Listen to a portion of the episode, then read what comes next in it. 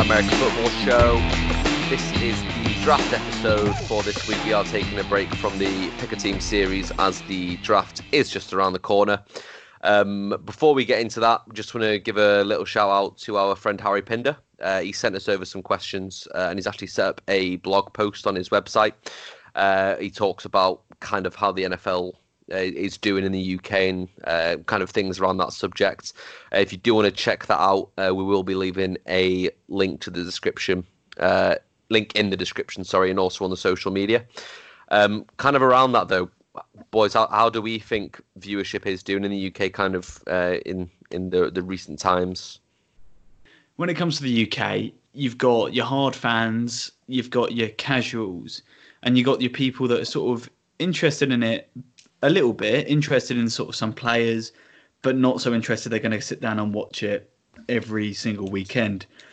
Um, it's currently obviously on Sky Sports pretty much exclusively. I know you've got that, you got the um, NFL show on BBC, and that one of the um, terrestrial channels will show the Super Bowl.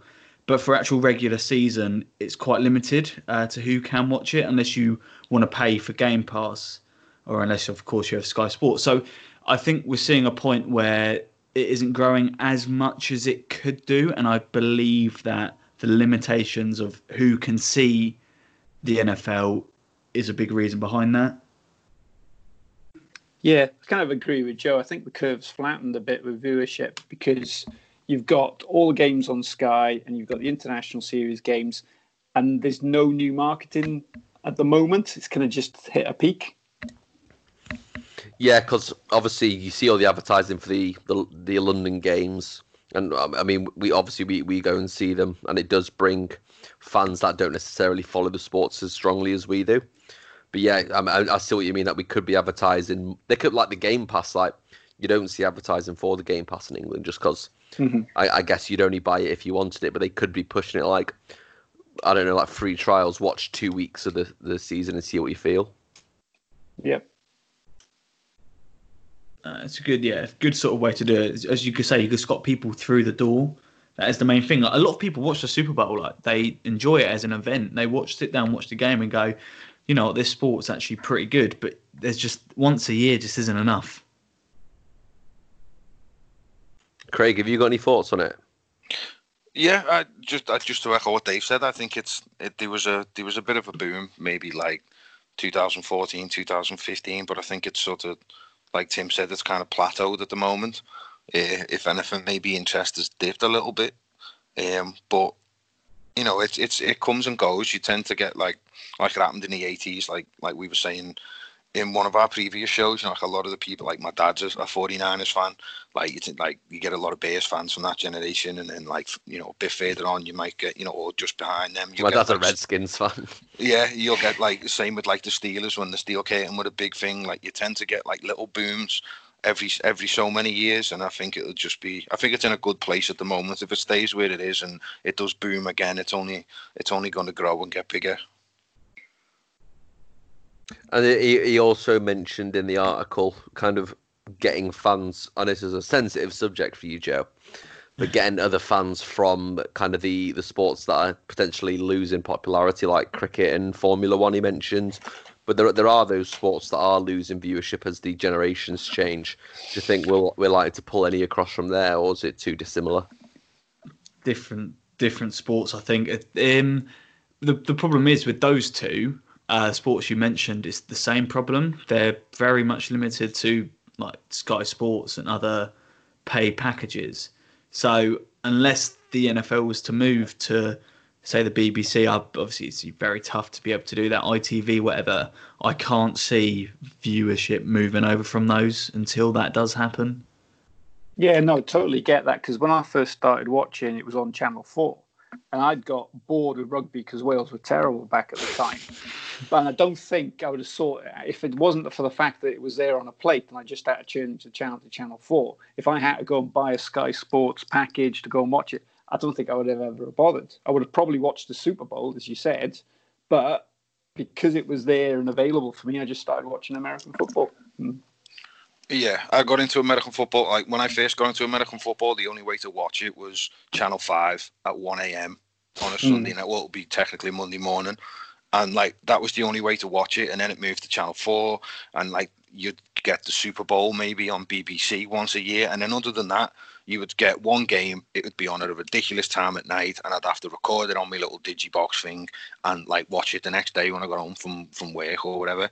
Like it's it's not it's tough. It's not the most accessible sport, and they, they could make it a bit more accessible, I guess. With um, you know, maybe they could get some sort of deal with terrestrial television or something. But I imagine that would will cost a fair bit of money. I think the way television's going now at the moment with streaming services and stuff, I think it would be a good opportunity to them for, to push the likes of Game Pass, maybe bring the price down a little bit to make it a bit more affordable yeah. for people because it is quite on the expensive side, especially if you're a casual fan and you don't watch it as some as you know as some of the more hardcore fans. Isn't um, there a um? Isn't the uh, at least in America, isn't the contract ending for certain stations soon, or like cable so that, that there could be an opportunity for the NFL to expand its things to like the BBC or ITV or something. I think that's just the American sports the contracts are up for uh, negotiation. Right. I'm not sure how long Sky's deal lasts. Uh, right, okay. But it's it's a topic I'm quite passionate about. Like it's you know obviously being a coach, the one thing I want to do is is grow the sport. And like I kind of I kept my mouth shut to begin with because it's a it's a kind of worms which I could talk about for hours. But like I mean like I'm making an effort and I have in the past with like I, I coached youth for a little while and we were trying to get a youth program going. Um, you know, like me and one of my friends, he's a teacher. He's looking at trying to get it into his, his local school that he works in, and he wants to run like sessions to sort of teach the basics, uh, uh, you know, at a senior school level. Um, you know, it's it's it's that kind of age. I think you need to get people when Definitely. kids are yeah when kids are young and they're open a bit more in terms of just wanting to try new things. And I think that's the age when you want to get them and you want to sort of teach them the basics, pique their interest, let them have a bit of fun, but still, you know, teach them the safety aspect. And then as they get older, then they can progress. And I yeah, because if, when... if they're playing with like the youth clubs, like obviously the Nighthawks have a youth team, or most teams do have a youth team if then you're you're improving skill just by the length of time playing because obviously yeah. when, we, when we played for the Fury, I think we had one player who played out like before uni. Everyone else started playing then. If you're getting the if you're getting people playing it where they are playing from the age of nine or ten or whatever, then further down the line, like the the entirety of United Kingdom football is going to improve because you're going to have people playing for like five more years than they would be. Exactly. Get them while they're young, and then when they hit senior level, they've got that body of work behind them. Get them while they're young. like they've, they've got that body, like you know, it, it, in terms of players, you know, that can go abroad and play in the likes of Germany and Sweden, and maybe in, you know into the NFL. Like you know, we've had one or two go over there. Like I think them numbers would greatly increase, and the likes of the NFL would and these other countries where you know American football is quite big would pay a lot more attention, I think, to our league, and you'd see a lot more players going out and becoming professional players at clubs around the world. Especially with that NFL program, kind of that that that there's one down like Gloucestershire, isn't there? The Jags one. Well, is, the is it Jags owned? Yeah, the academy. That's it. Anyway, yeah. So uh, I guess that's our thoughts on how the NFL could be looked to improve. So yeah, make make a free trial on the the Game Pass. Um, anyway, the draft is close. Uh, it's coming around the corner. Uh, we've explained many times what it is, but uh, just a brief breakdown on the draft. It's where the uh, all the teams get to select the players coming out of college.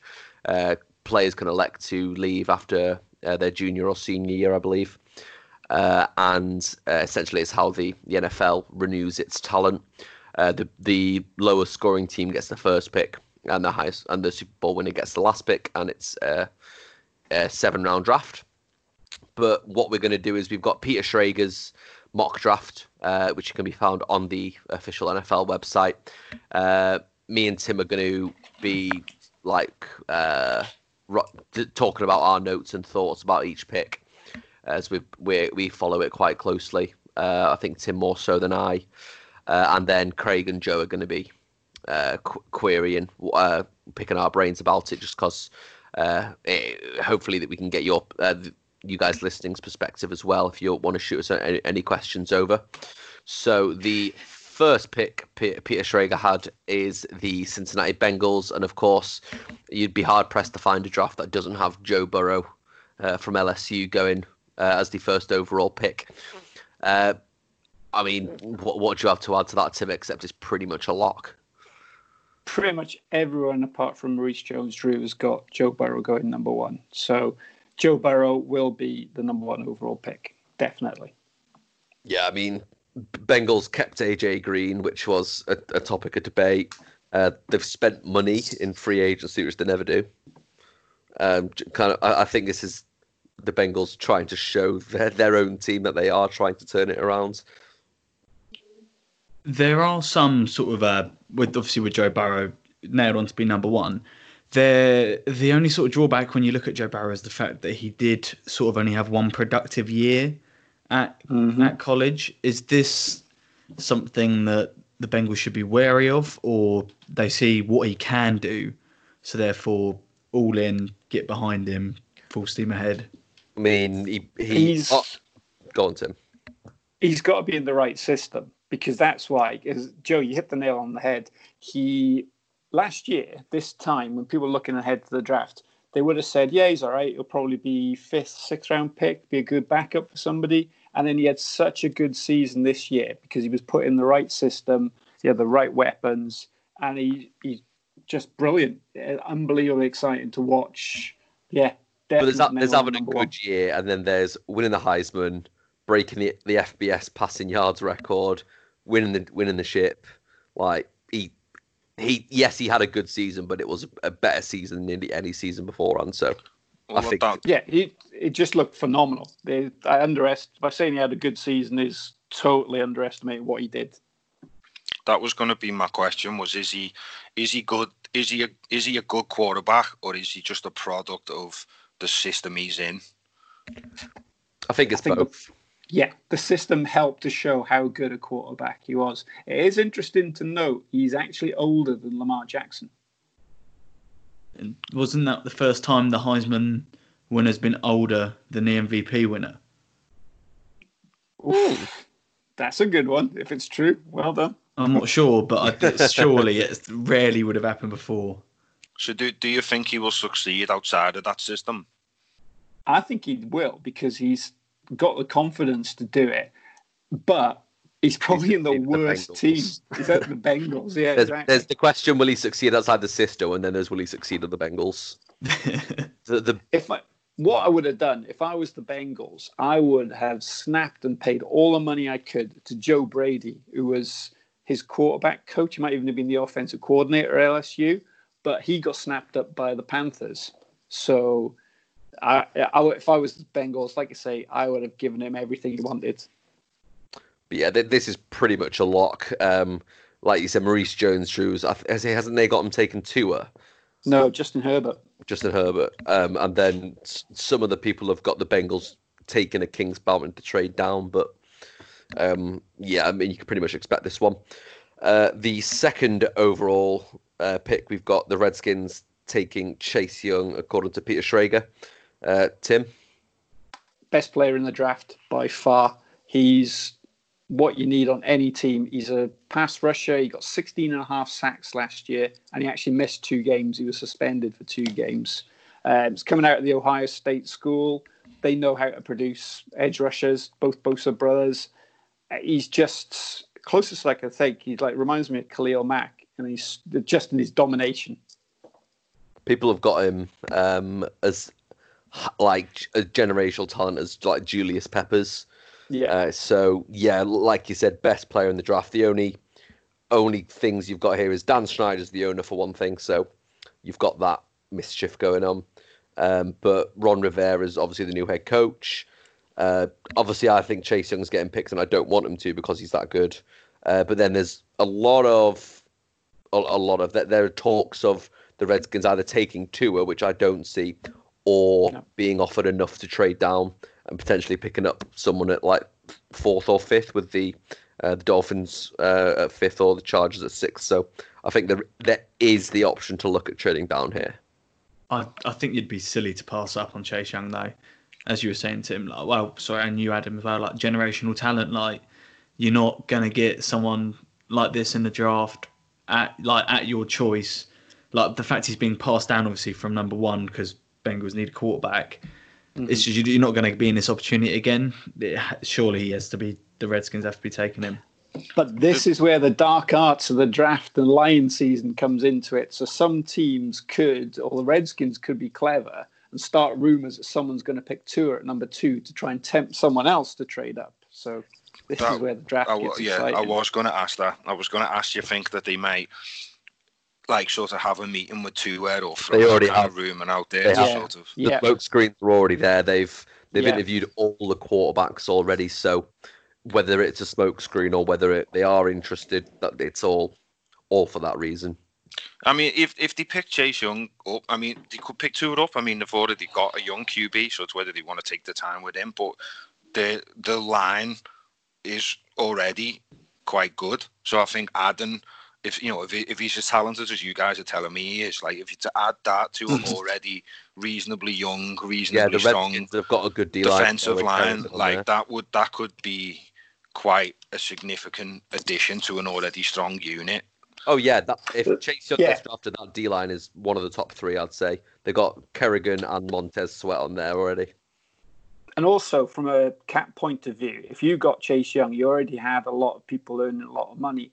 You could keep Chase Young, trade or get rid of one of the more expensive ones because he'll be on a rookie contract. So, you know, it's a win-win. Okay, on to the third pick where Peter Schrager has mocked Jeffrey Okudah uh, to the Lions. We've got a uh, the cornerback. Is he from? Is it LSU? Ohio State. Ohio. Ohio State. Sorry, yeah. Uh, cornerback Jeffrey Okudah from Ohio State to the Detroit Lions. Um, again, this is another pick where Tua could be a team could be trading up for Tua. Um, the Lions have got kind of some negotiability here that they're they're not desperate for any one specific player. Uh, Okudah is the best cornerback available, and obviously they are looking to replace Darius Slay. Um, but yeah, uh, I I do see them taking Okudah here. Maybe Isaiah Simmons, uh, who's also a, a, a defensive uh, kind of Swiss Army knife, but we'll talk about him in a bit. Um, but yeah, I, I I I think the Lions have got so many options here that it is quite hard to mock it. It's quite ironic that some of the comps I've read, player comparisons, have compared him to Darius Slay. So, they so they're taking him to replace someone they got rid of. So, but I think that's a lock at three. Most Yeah, because drafts I've seen Darius Slay is a very good press man uh, cornerback, as is Jeffrey Okudah. I think he's played Yeah. up most of his plays as a, a man on man coverage. Yep. Yeah, it seems to make sense. This one, as you say, one in, one out. Nice Is that- replacement. Exactly, yeah. And then pick number four, we've got the Giants selecting Jedrick Wills. Uh, any thoughts on this one, Tim? I think that's a sensible pick. Basically, this year is a strong uh, offensive tackle class, and the top three will go into all these three of the top ten. I think it is of the draft. They're interchangeable. They're all really good. Giants spent a lot of money. Oh, sorry, the high draft pick last year on a quarterback. So it's the logical move to get the best available tackle, whichever whoever they think's the best tackle at this point. Personally, uh, similar to the Lions, there's a, there's a, a lot of options here. Tristan Wirfs is being mocked to him because of David Gettleman's relationship with Nick Saban, uh, the Alabama head coach.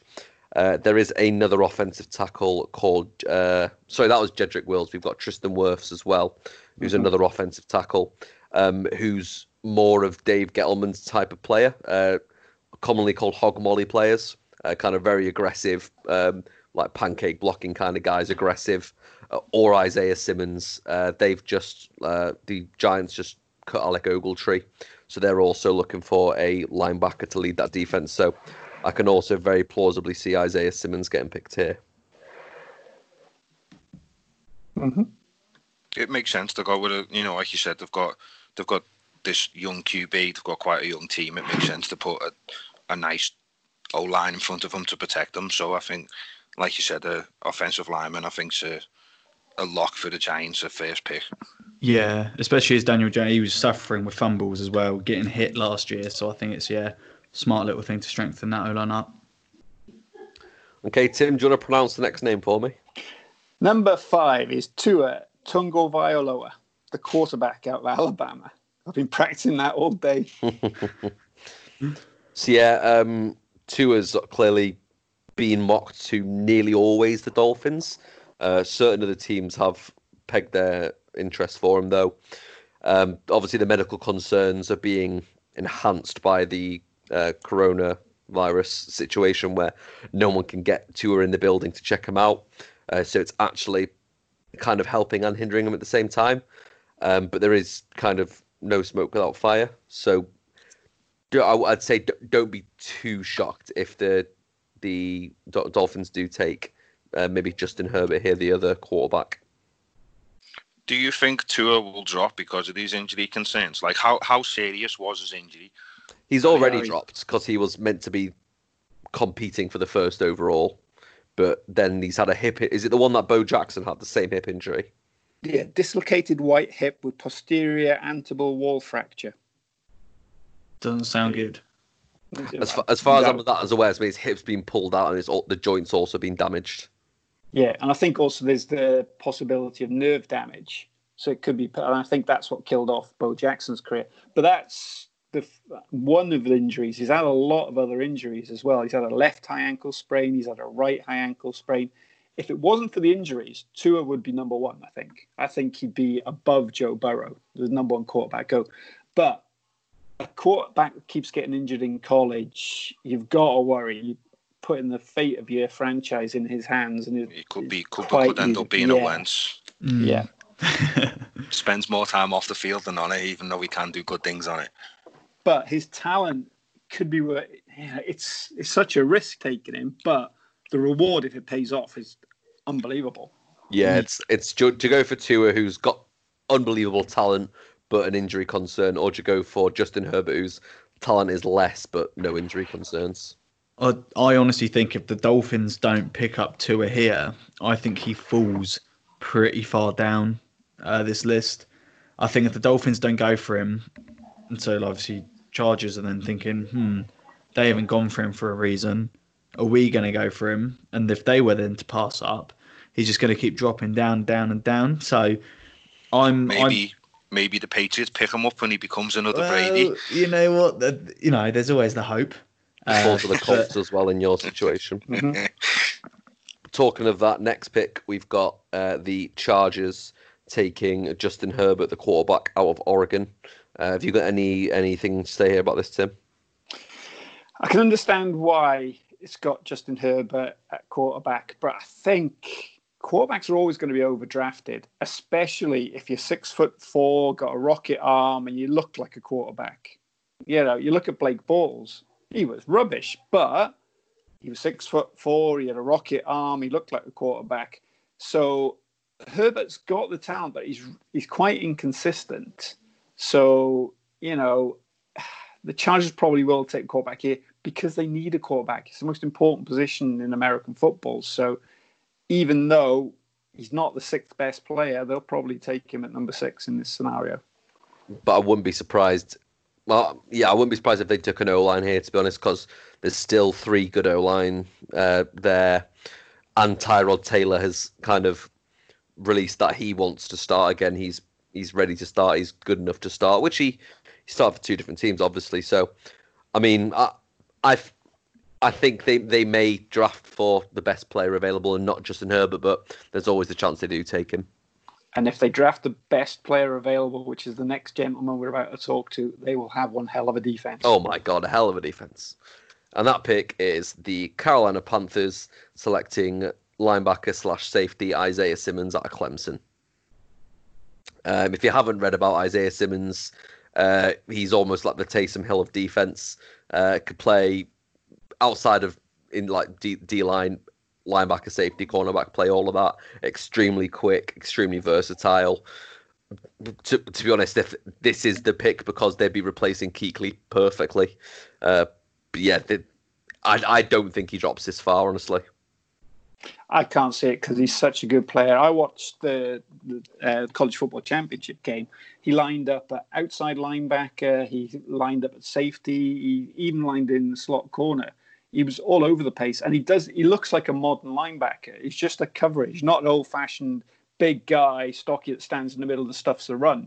He can cover run wide receivers. He's that fast. He's very quick. Do you think the Lions could take him then instead of him? Yes, I instead of the corner. I think a, the Mhm. Lions could take Okudah or Simmons, quite, and they wouldn't go wrong either way. I just think they need a cornerback more than they they need Simmons, and I think Okudah is such a good player. I think they'd take him rather than Simmons. But if they took Simmons, it's not a huge drop off. It's not going to be like, oh my god, why did they not take him? I guess it depends on if they're the kind of team that's going to draft for need or they're going to just draft best athlete. Ex- exactly, exactly.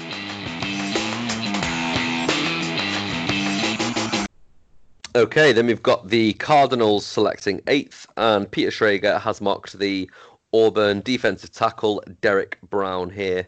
Uh, Tim, anything to add for this? Big, dominant player can move about, and he'll be a real disruptor on any line.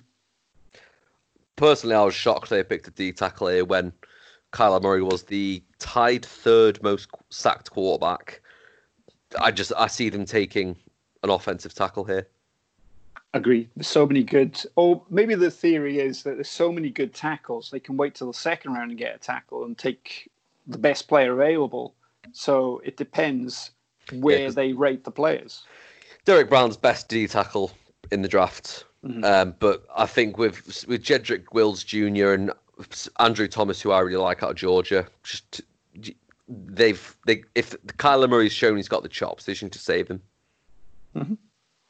I yeah, I think you're right with the going for the tackle because you talked about obviously are they going to go for a need? This was earlier with the uh, right at the beginning with the old um, Lions. You were saying are they going to fill a need or the best player? Your next best player probably is a tackle anyway.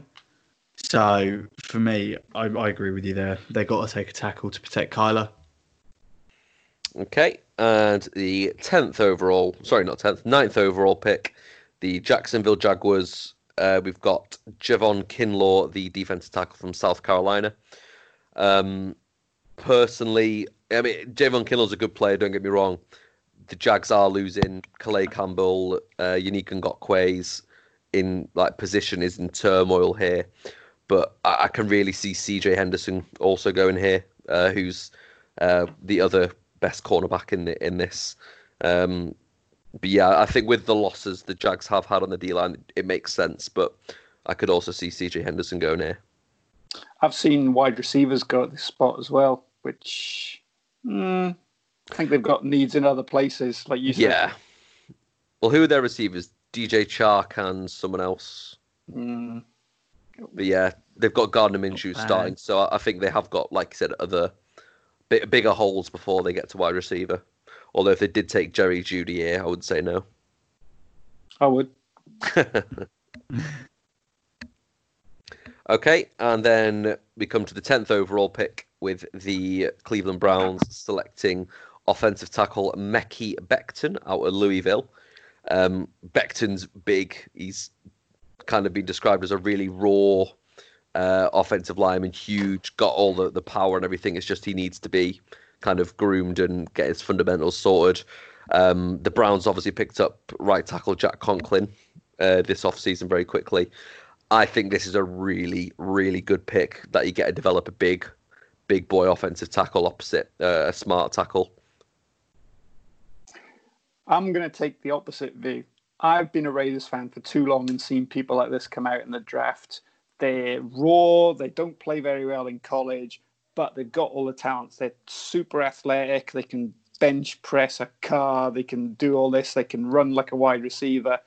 And then coaches think that they can coach them and they go, yeah, we'll take him, we'll coach him up, we'll be good. And they fail. So I'm always weary about this sort of player. I'd rather take a player that was a less of a risk but was better in college rather than someone that's just got the physical tools. Now watch him become a Pro Bowler and be amazing. So, but I'm always what- weary of that sort of player. from what you've just said, I don't think if, if he's that raw, I don't think the Browns are the team to kind of take a player like that and develop him. They don't. They've not really got the history of taking raw players and develop them to to take that next step and sort of reach that you know potential ceiling that they've got. So if, if that's really the level that he's at, then I don't know if the Browns would be a good fit for him. So I've not really seen much of his play, but one evaluation I read basically said it takes an hour to run around him in pass protection. So does that mean he just stands there? And because he's big, he doesn't do anything. So, you know, he's big boy. He's six foot seven, rush. 364 pounds, and ran a five one forty, which is pretty quick for a man of that size. yeah, that's a that, that's a that's a lot of meat to move. That, that's that's fast. Like, but how often do O linemen have to run forty yards? You'd be surprised considering they've got they, they run with obviously Nick Chubb uh, and Jarvis Landry. They've I think they do a couple of like zone run schemes, so it could be something they need. We shall see. We shall see. Eleventh pick, we have the New York Jets selecting offensive tackle, another off the board, Tristan Wirfs from Iowa. Um, Joe Douglas is the obviously new um, general manager for the Jets, coming over from the Eagles. As an Eagles fan, this is a very Joe Douglas pick. Uh, he really likes versatile offensive linemen that can uh, kind of play tackle slash guard. Obviously, the Jets put a lot of uh, money into the offensive line this free agency.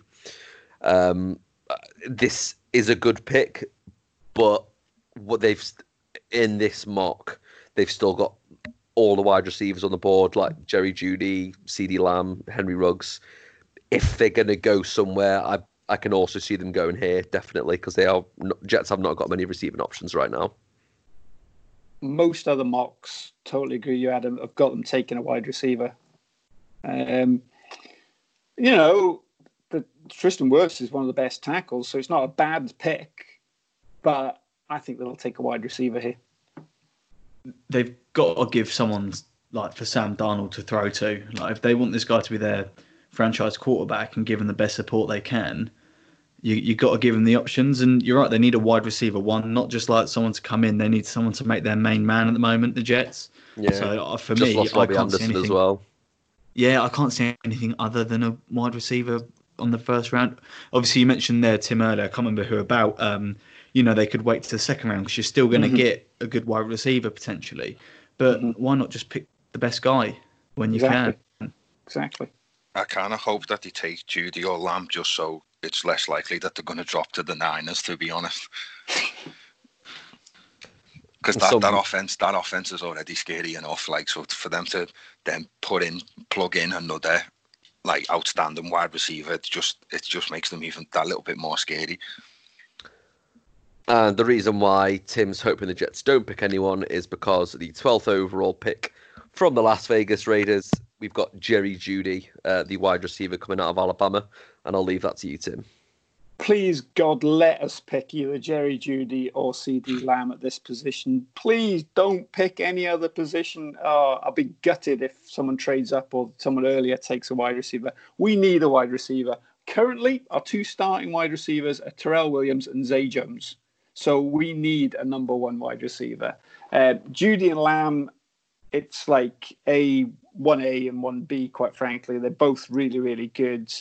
Um, and I will be jumping up and down in my living room at three in the morning if we select one of these two people. Please, please, please let me select one of these two people. There you go. I really want you to take Jerry Jeudy because then you'll have Jerry Jeudy and Josh Jacobs.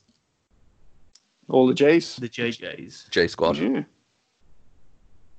I don't care as long as you get someone that can catch a ball and can go for a first down every now and then. It'd be great. And speaking of CeeDee Lamb, uh, number 13, we've got the 49ers selecting the wide receiver out of Clemson, uh, sorry, Oklahoma University, uh, CeeDee Lamb. Um, this is not the second of the top three receivers back to back. Um, the 49ers obviously flipped DeForest Buckner to the Colts for this pick. Um, CJ Henderson potentially could be picked here opposite Richard Sherman, but yeah, I, I think the the consensus is they're taking uh, a number one wide receiver to replace Emmanuel Sanders with. How nice must it be to be a 49ers fan to know that you've just gone to the Super Bowl and you've got the number 13 pick in the draft and you can pick someone like CeeDee Lamb up to make your team better. And that was said without a hint of sarcasm. I just think 49ers in such a good position. It's pretty perfect in it for them. Mm-hmm. Yeah, because I, I know there was some talk of them maybe um, swapping for, for there was talk of them picking Beckham up at some point. I think I seen somewhere. Um, so I think I think that would be the better option to go for the, the younger guy. You know, cheaper contract. Yeah. You know, not as far into his career yet. It might not be as guaranteed, but in my opinion, I mean, Odell, as much as as great as he is, he he can, you know, he's played for a few years now. He's shown that he can be a bit of a diva and a bit of a headache, regardless of what team he's at. And he, could, he does have a little bit of a, a stink attached to him. So I think this definitely is the the better way to go for them. Yeah, I mean, the yeah, the 49ers have one glaring hole, and that's wide receiver. So mm-hmm. this is where they, they fix it. 14th overall pick, we've got the Tom Brady Buccaneers. Uh, taking the offensive tackle out of Georgia, Andrew Thomas. Uh, this is my favourite offensive tackle uh, in the draft, purely because he's the one that's not being talked about because he's so sound. Um, but yeah, they've just picked up a, a quarterback. He's going to be 43 if the season starts in September, and this is just a, a decent pick overall. They're going to take a, an offensive tackle here somewhere. It just makes so much sense it's too stupid to pick anyone else. You've just got to protect your assets. So yeah, he yeah. doesn't need any more weapons. He needs looking after, and exactly. I think I think it makes sense. And then we start to get a bit more obscure, kind of past this pick. Uh, so the Denver Broncos, 15th, we've got them taking a linebacker, Kenneth Murray, out of Oklahoma. Uh, out after Isaiah Simmons, the the linebacker pool does take a pretty noticeable dip. But uh, Kenneth Murray is in this is probably the top of the second tier of linebackers. He's a big leader uh, from what I've watched so far. Uh, Broncos obviously love a big defensive leader with uh, Von Miller there. Um, Chris Harris Jr. has just left, so again, the name I keep saying, CJ Henderson, another possibility here. But um, I, I, I do like this pick. It does seem like a very Broncos pick. Yeah, more traditional linebacker, but yeah, what I've seen from him, he's he's good.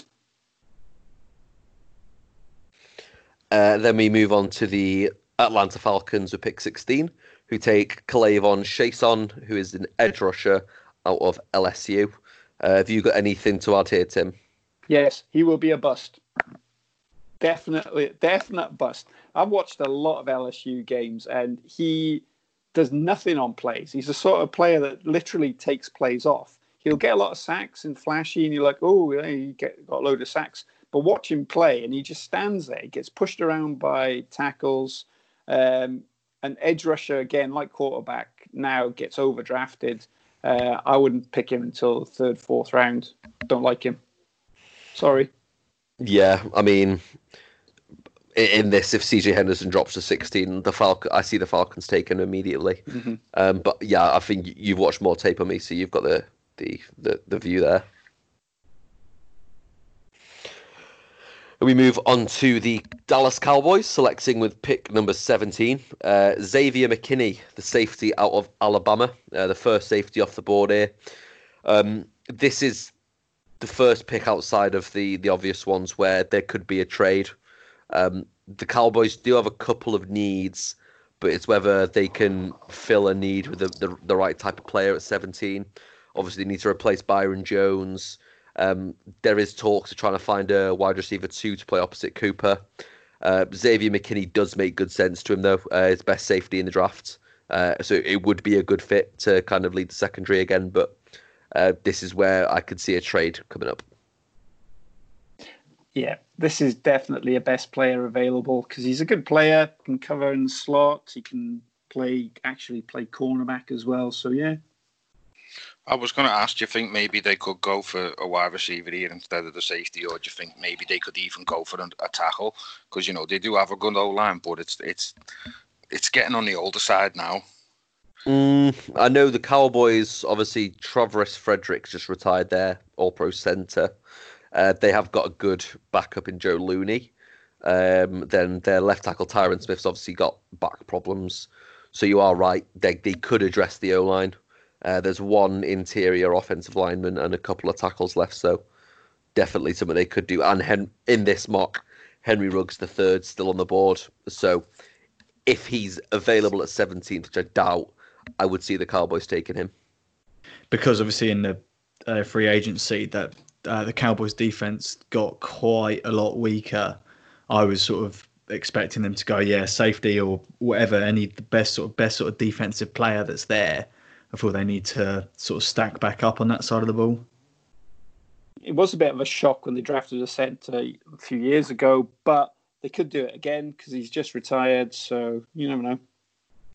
And pick 18, we see the second appearance of the Miami Dolphins, who are taking the wide receiver out of Alabama, Henry Ruggs III.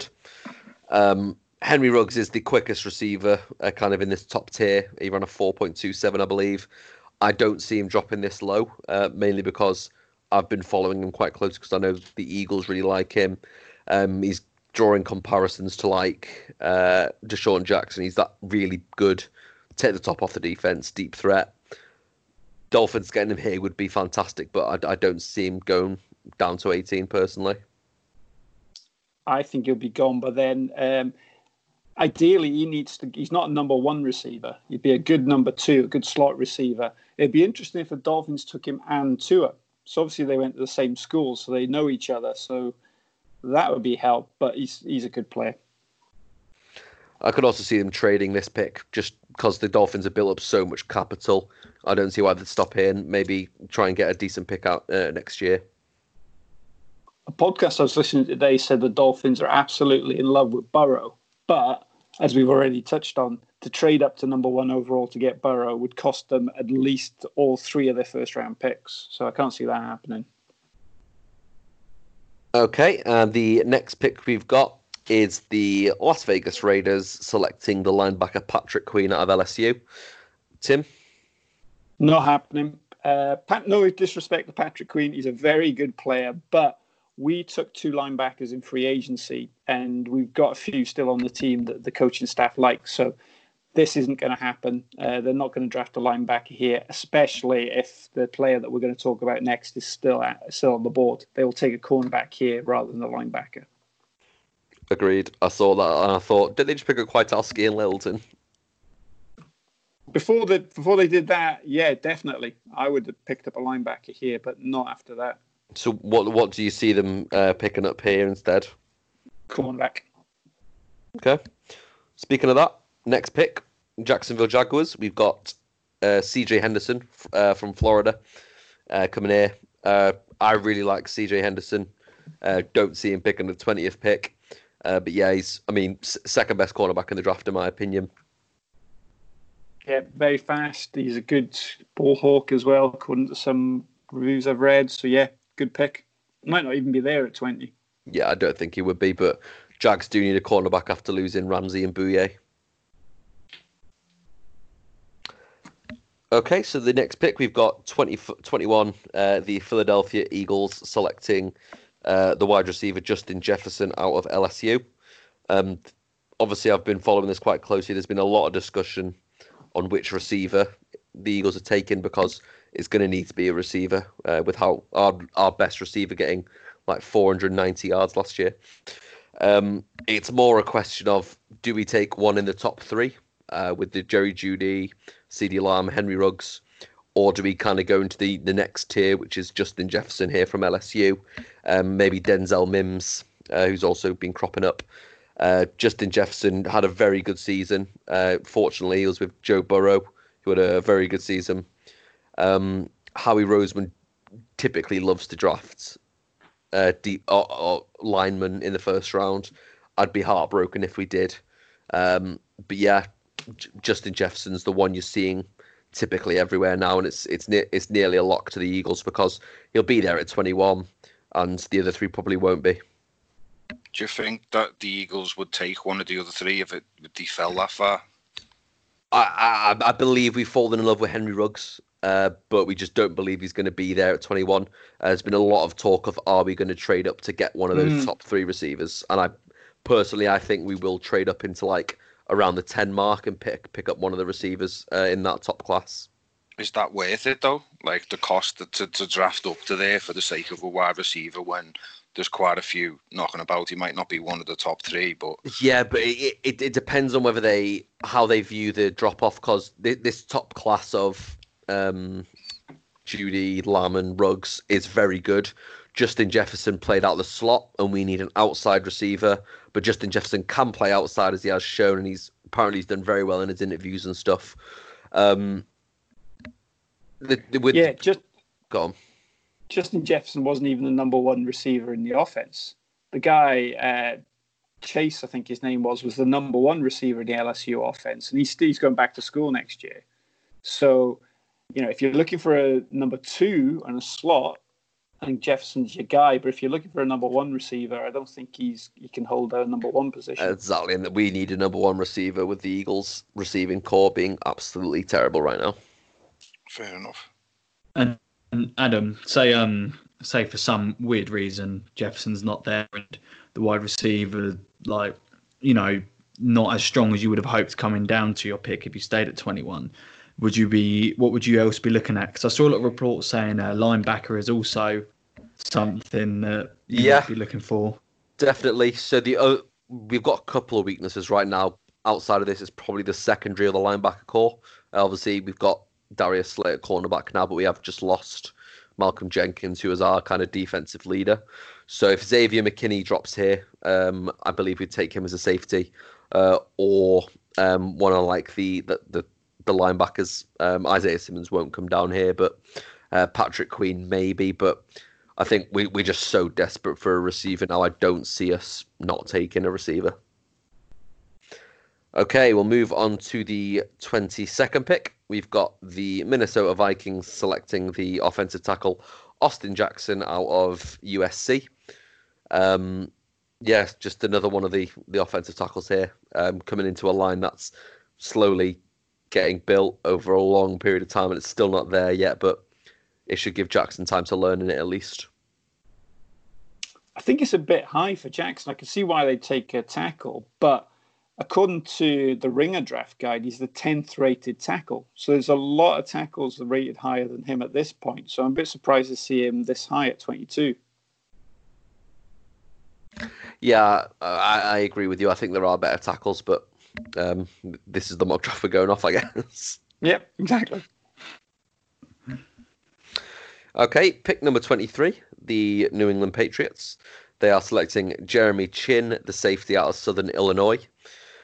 Um, he's a big athletic safety, quite versatile, um, kind of Bill Belichick's guy. There's a lot of rumors that the, the Patriots will be taking corner, a quarterback here, sorry. Um, look towards Jordan Love, um, most likely.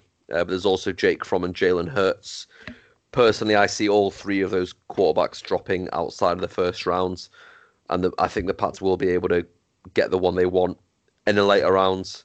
So this pick does make sense to me. And I don't believe anything the Patriots say when it comes to the draft. So if they're saying, oh, we're not picking a quarterback, they probably will pick a quarterback. If they say, you know, because they don't want anyone to know what they're doing with this pick. So, and Belichick just, he sings his own song. So he'll pick the player that he wants at pick 23 and he'll be happy and that player will do well. So good luck, Jeremy Chinn, if you go to the Patriots. See, for me, I I can't see us taking the safety. It's just not a position that we're desperate sort of for to improve at the moment. I think quarterback is obviously quite a clear one.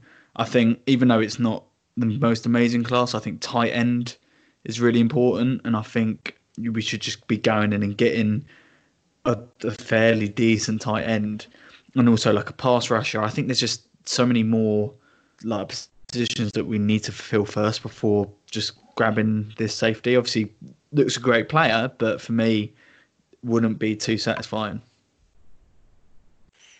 Yeah, I think if some of the the other linebacker options or pass rushing options drop down here, it could be a pick. But obviously, Belichick likes the smart players.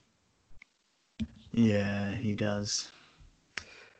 And 24th pick, we got the New Orleans Saints. Peter Schrager has mocked the receiver from Baylor, Denzel Mims here. Um, personally, I don't think this is correct. Uh, Denzel Mims is a good receiver, uh, but the Saints have Michael Thomas and Emmanuel Sanders already. They need linebackers, so if, if Patrick Queen or Kenneth Murray drop down here, uh, this could be the pick. But I mean, I, I really don't see Mims going to the Saints. Yeah, if you look at NFL.com, have got what their position needs are, and wide receiver isn't one of them. Linebacker, O line, safety, co- uh, cornerback. So yeah, I don't agree with this choice. But then, like you say, the draft we're going with. I don't see it. I think potentially he could drop to the Ravens, and I think we might pick him up.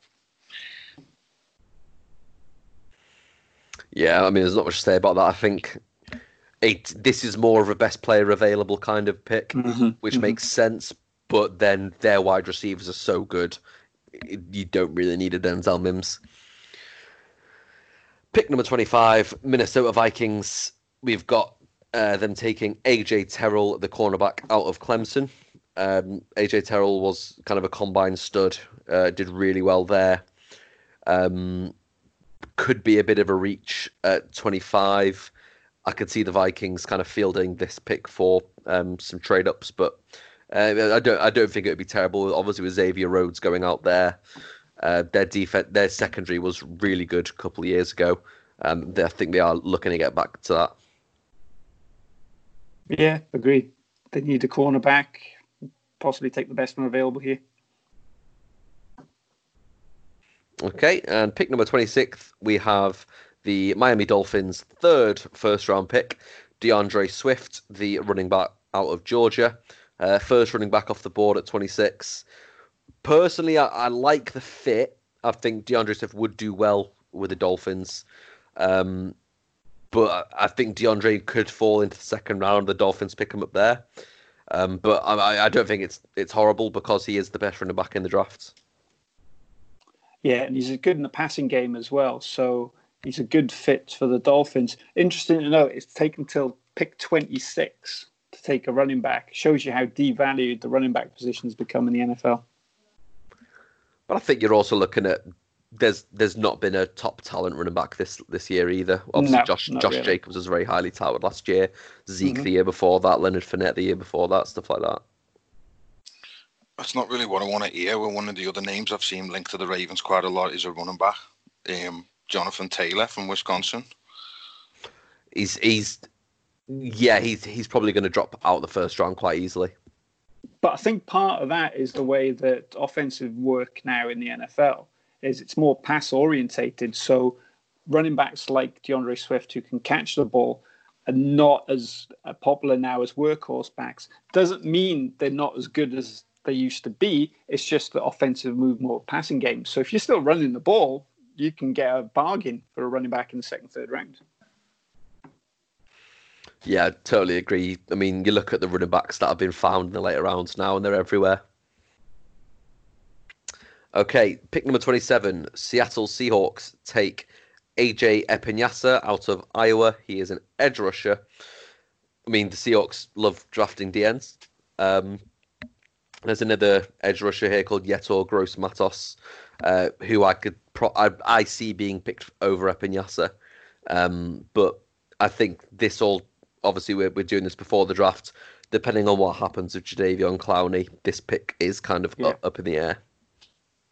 I've always liked. I've seen uh, Espinosa play. I really like him, and if he goes to Seattle or the next team, the Ravens, he's gonna have a. He's gonna be cracking playing for either of those teams. Really good player. And speaking of Yetur Gross Matos, we've got him as the 28th pick to the Baltimore Ravens. Uh, obviously, Ravens have got a very fierce defense. I think this is a good pick. Uh, obviously, as you mentioned, Craig, there are if you do need a wide receiver, if there are any kind of floating around like Denzel or um, Justin Jefferson, that will probably be the pick. But I, I don't see this as uh, a bad pick at all. No, I mean, uh, so far in, in free agency, we tend to have we seem to be addressing more and more the defense rather than the offensive side of the ball. Um, obviously, our offense was quite good last season, and our defense struggled. Which is not usually the way it, you know what you're used to, the trend that it usually goes. Um, so I I could see them adding to that defensive line. Like it wouldn't it wouldn't shock me. It, it would it would make a bit of sense with them already addressing it in free agency. But I think I value I'd value a wide receiver at the moment more. I think that's an area we're really lacking on offense. Um, whereas on defense, you know, I think we've we've made a couple of moves now to address certain areas, and there might be guys deeper in the draft in terms that we could we could plug in, or maybe we could pick up a, a linebacker here instead of um, the, you know shoring up the defensive line. Because I think was it Zach Zach Baun, I think his name is, was another name I've, mm-hmm. I've seen sort of thrown about a bit because um, because we struggled a little bit at linebacker last year as well as on the line. Um, another name I've seen popped up quite a bit um, in terms of a, a player who might come to us yeah, Zach, Zach Baun's one of the more highly touted linebacking prospects coming out of college. So, yeah, I, I w- that wouldn't be a terrible kind of area for him to be picked. But I mean, like like Tim said, I think you know either of them. I think joining that line and the defense and the coaching staff we've got there, I think with the the cast around them, I think they could do quite well. Okay. Uh, 29th pick overall for the Tennessee Titans. We've got Marlon Davidson uh, coming out of Auburn. He's another edge rusher. Um, he's high kind of high energy, high motor guy.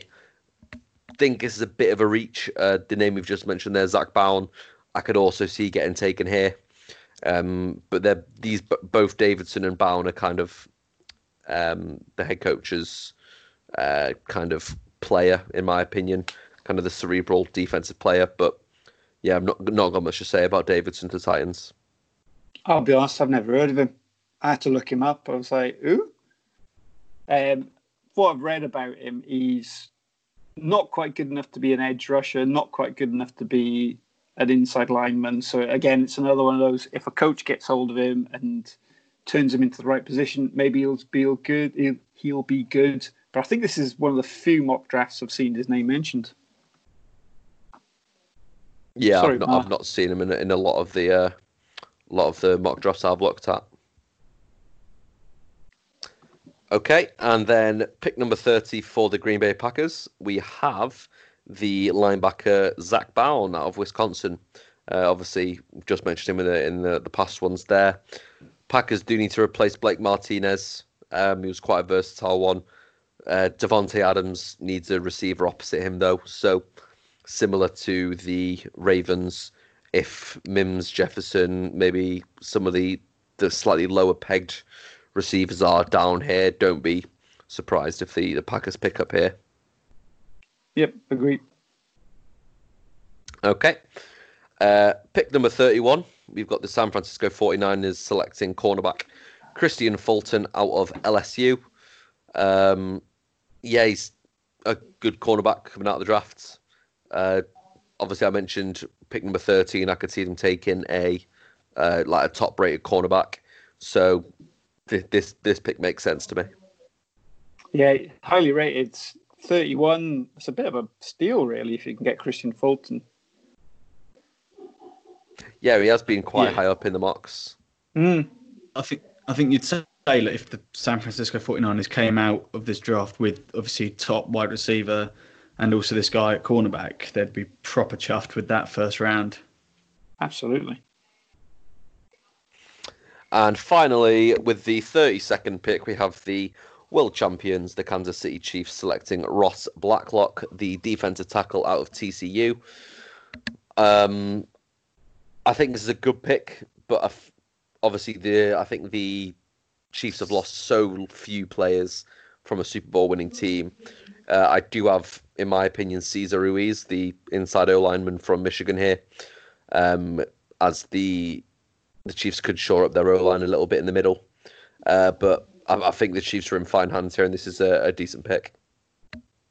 Yep, good pick. Depth on that line, pretty good. Okay, so that's the first 32 picks of the NFL draft, according to Pete Schrager. Uh, one player we do want to talk about that we haven't mentioned uh, is Jordan Love, the quarterback from Utah State. Obviously, we mentioned him uh, maybe towards the Patriots and things like that. Is there anything you want to mention about him specifically, Tim? He's one of those players that's getting a lot of buzz at the moment, and I'm a bit confused as why. I think it's along the lines of he's one of those players that looks like a quarterback, and coaches think they can develop into a quarterback. He had a terrible senior season. I think he threw 17 interceptions. And my theory on college players is if you weren't very good in college, you're going to struggle to be very good in the pros. But a lot of people have fallen, no pun intended, fallen in love with him. So I, I can't see it myself, but there you go. Yeah, I mean, the name you're hearing him go to is like char not Chargers, sorry. Yeah, Chargers, Colts, mm-hmm. Uh, Patriots, obviously the ones that wanted maybe the Packers. Like he's a, a development quarterback, really. Yep, yep. There's other quarterbacks I prefer. Um, next one I think I'm going to mention is Jake Fromm, quarterback at Georgia. Uh, now, I first saw Jake Fromm. He was on a Netflix program called QB One, which you haven't checked out. Check it out. It follows high school uh, senior quarterbacks before they go to college. And Jake Fromm was on that program. He went to Georgia, and he's just fought his way. He's not that athletic. He's not that big, but he's just one of those quarterbacks that just keeps winning and just keeps battling. And I actually think he's going to be a good quarterback in the NFL. I think I remember that show.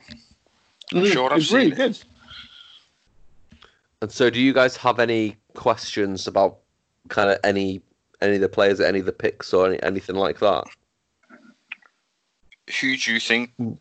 I mean, call me biased asking about this, like, but who do you think is likely to, to drop to the Ravens? I could see you guys getting Denzel Mims.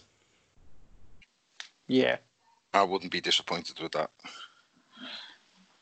A name that I've seen mentioned a lot is getting a lot of buzz about him is a wide receiver from USC called Michael Pittman.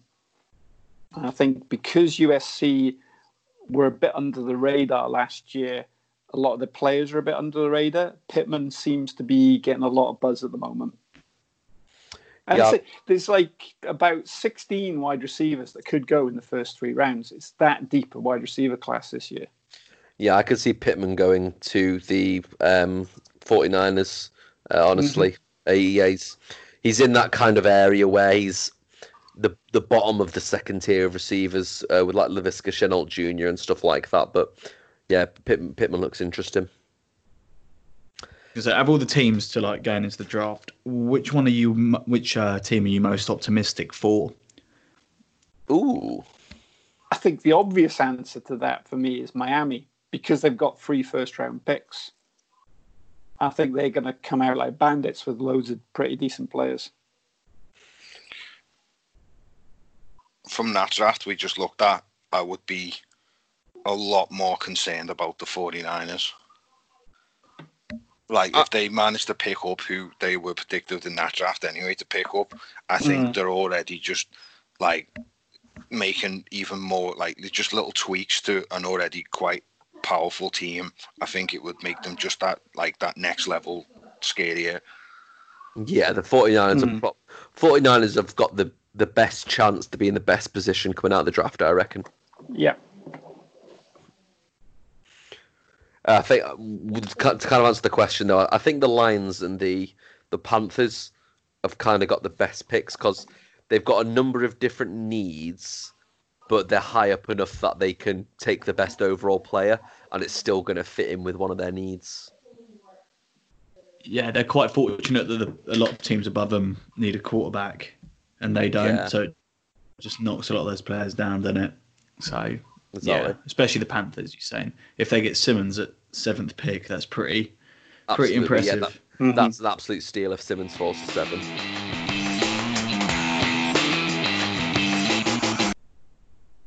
Uh, so we do have a couple of questions uh, from some of our listeners. Uh, Joe, do you want to give them a read? Yes, of course. So first of all, uh, we got a question from One Man Blue Zone, obviously one of our biggest fans, and we always respect him for uh, popping us these questions. So he asks, "Am I the only one that begrudgingly thinks Jalen Hurts should be picked up by the Pats just because he looked damn fine in that uniform and he's a bit overlooked?" So, first of all, with him being overlooked, uh, it's it's an interesting one, isn't it? Because he was Oklahoma, if I'm correct, and he's a big sort of rushing quarterback. Yeah, trying to Jalen Hurts the right is. guy. He, he sounds like a terrible thing to say, but he's a bit like a Taysom Hill in that he's a very versatile qu- quarterback, but he's not great at anything. Jack of all trades, master of none. Yeah. Yeah, yeah. He's a good player. He's not very good at throwing the ball. Yeah, if you sounds look at if you look at some of his misses, they're like Yeah. Mitch Trubisky misses where he, he Yeah. completely misses them. But however, would I want him on my team as a backup or a utility player? Absolutely. for sure. Uh, and to answer the Patriots jersey question, no, it's not a nice jersey. I knew that one was coming. right, so that's the first one I heard. So, second one uh, from Stuart Grigg. He asked for our opinion on Lynn Bowden Jr. Uh, and where would he play and where would be a good sp- place for him to land up. So, obviously, mentioned this earlier. I don't know if you guys have had a look into him, but he effectively he played he played eight of the thirteen games at quarterback. He played wide receiver. He can play running back, and I also believe he was also punter as well. And he led his college in receiving yards, passing yards, and rushing yards. So he's he's like three Swiss Army knives in one. Yeah, um, I've done a not too much research into him, but he's a fascinating player for one thing. Uh, he's uh, typically, as you see, a, a lot of the kind of underdog college players that he's got a, a bit of a chip on his shoulder attitude kind of player. He's he's hella confident coming out of college, and uh, wherever he goes, I'd, I'm going to be interested to follow him. This sort of player, you know, is going to go to a team, and you're not going to hear him. All of a sudden, it's going to come up that he's one of the greatest special teams players in history. So I could see him going to the Patriots and becoming a replacing Matthew Slater down the road as the best uh, special teams player in history. I'd love to take him. Just literally, just li- like ten minutes research looking at him. He's saying he's going to change the NFL, but you- you'd think, uh, looking at positions, where would he play? You'd probably like players like that always end up wide receiver, or you're saying special teams as well. So I think something like that, I can't see him, couldn't see him playing quarterback. But then there's also the problem of the is, is he a jack of trade, master of none? Like, if if he does go into the league, will he be able to maintain that versatility? Because obviously, you don't want a quarterback punting or anything like this. So, No. i- is he going to go? Yeah, similar. Is he going to go to a team that will be able to utilize him, such as Patriots, Saints, Seahawks, kind of stuff, or is he going to go to one that haven't got the best development staff? Yeah, you need someone who's going to be creative enough in the play calling to use his skills. Yeah. Otherwise, a, pl- a player who has that ability is just weighted. You need someone who's going to be, you know, have the have the stones to be a bit more creative and do things a bit more outside of the box, and have guys doing things they wouldn't normally do. Otherwise, it's just kind of, it's just kind of wasted, really, isn't it? Exactly, yeah. And you, you see that with a a number of players that every year you get the the players that are these fascinating experiments that move positions, but at end of the day, only like one in a hundred actually works out. I, I like it. I think it's a good idea. Like I think sometimes people can get too set in their ways and think that okay, this guy's going to play this position. He needs this particular skill set. Like I don't think that's the way to think about it because you know when a you know a, a defensive a defensive coordinator is going to look at your offense, and if you've got players you can do a number of different things, then they're not really going to know what to expect. You know what I mean? It's it makes it makes life as a defensive coordinator anyway. It make their job a hell of a lot more difficult if you have a number of players on your team that can do a number of different things. Oh, exactly, Rather yeah. than just the for, for me, a player like that, a great position is fullback. Now I know, like Alan will be buzzing me saying that, but like I think fullback itself is a versatile position. You can use a fullback as a blocker, you can use them as a runner, you can send them out as like a slot. Like it's a it's a you know you use them as a portable lineman. And so a lot of fullbacks that do you know some that do get used get used to to block. But I think the likes of Taysom Hill and the likes of this guy and stuff, I think that's the position for them. I think they could be the guys to to save that position because you can you can do so much out of it. Yes, Yeah. I, I think what you mentioned there is interesting because the f- fullback wants that kind of utility position where yeah you can block, yeah you can run, yeah you can catch. Then that move to tight ends because the the blocking was still so important and being the receiver was still so important. But running backs also became versatile as pass catchers. But now you're starting to see these players that do all three from any position. So like Tyreek Hill's a very talented runner, obviously. Uh, Christian McCaffrey's a very talented receiver. Uh, obviously, you look at like Gronk and stuff like that, who are these amazing blockers, but then also these incredible downfield threats. Uh, I think interestingly that there is becoming this impasse where you can have a player that can do everything and use them properly now instead of having someone who's very good at two things and stuff like that. Anyway, so the NFL draft is to go ahead next week, starting Thursday night, I believe. Uh, so do make sure you try and watch it, or at least stay up until your team picks it. Uh, I know I was very disappointed to watch my team trade away the 32nd pick uh, the other year after staying up all night to watch it. But it's all good fun. Uh, obviously, they're doing it from all the owners' houses in a virtual draft this time, uh, with the uh, the COVID nineteen situation there. Um, but yeah, what what are the any, any of you guys looking forward to any specific things this draft? Um, the thing with the draft I tend to look forward to most is an ex- it usually it's an excuse to get together with a few mates. You'll get some wings or something on the go. You'll get a few beers in. You'll throw the draft on, and then you'll all just sit there and talk football. You know what I mean? Like it's that's usually the draft is a good opportunity to do. Maybe you know with a lot of like these these different apps and things that people are using nowadays to, for video chat and stuff. Maybe get a little video chat going with you with your you know with your mates who you want to want to watch the draft with, and you can still still sort of have that feeling, but still keep your social distancing in a way. and I think what I like doing is watching it live and turning off my Twitter, so that because if you're on Twitter, a lot of the journalists leak the pick before it's actually announced. So oh, take oh, my tip: turn annoying. off your phones, don't go on Twitter, and just watch it live from Roger Goodell's basement. Yeah, just watch it with your mates. Just watch it with your mates, and like just video call each other. You just can, you know, react together and find out real time. Yeah, I've had a couple of good draft nights with with Craig and the such. Yeah. Anyway, thank you all for listening. Uh, it's been a fun one talking about the draft. I know uh, we're all looking forward to it. Uh, please send us your questions, send us uh, your feedback, send us anything uh, football related, and uh, we'll, we'll have a look into it. Anything you guys want to add before we, we jet off? Rest oh, in peace, yeah. XFL. I was just about to bring that up. It's gone, is it? Like gone, gone. Yeah, the the file gone, for gone. bankruptcy.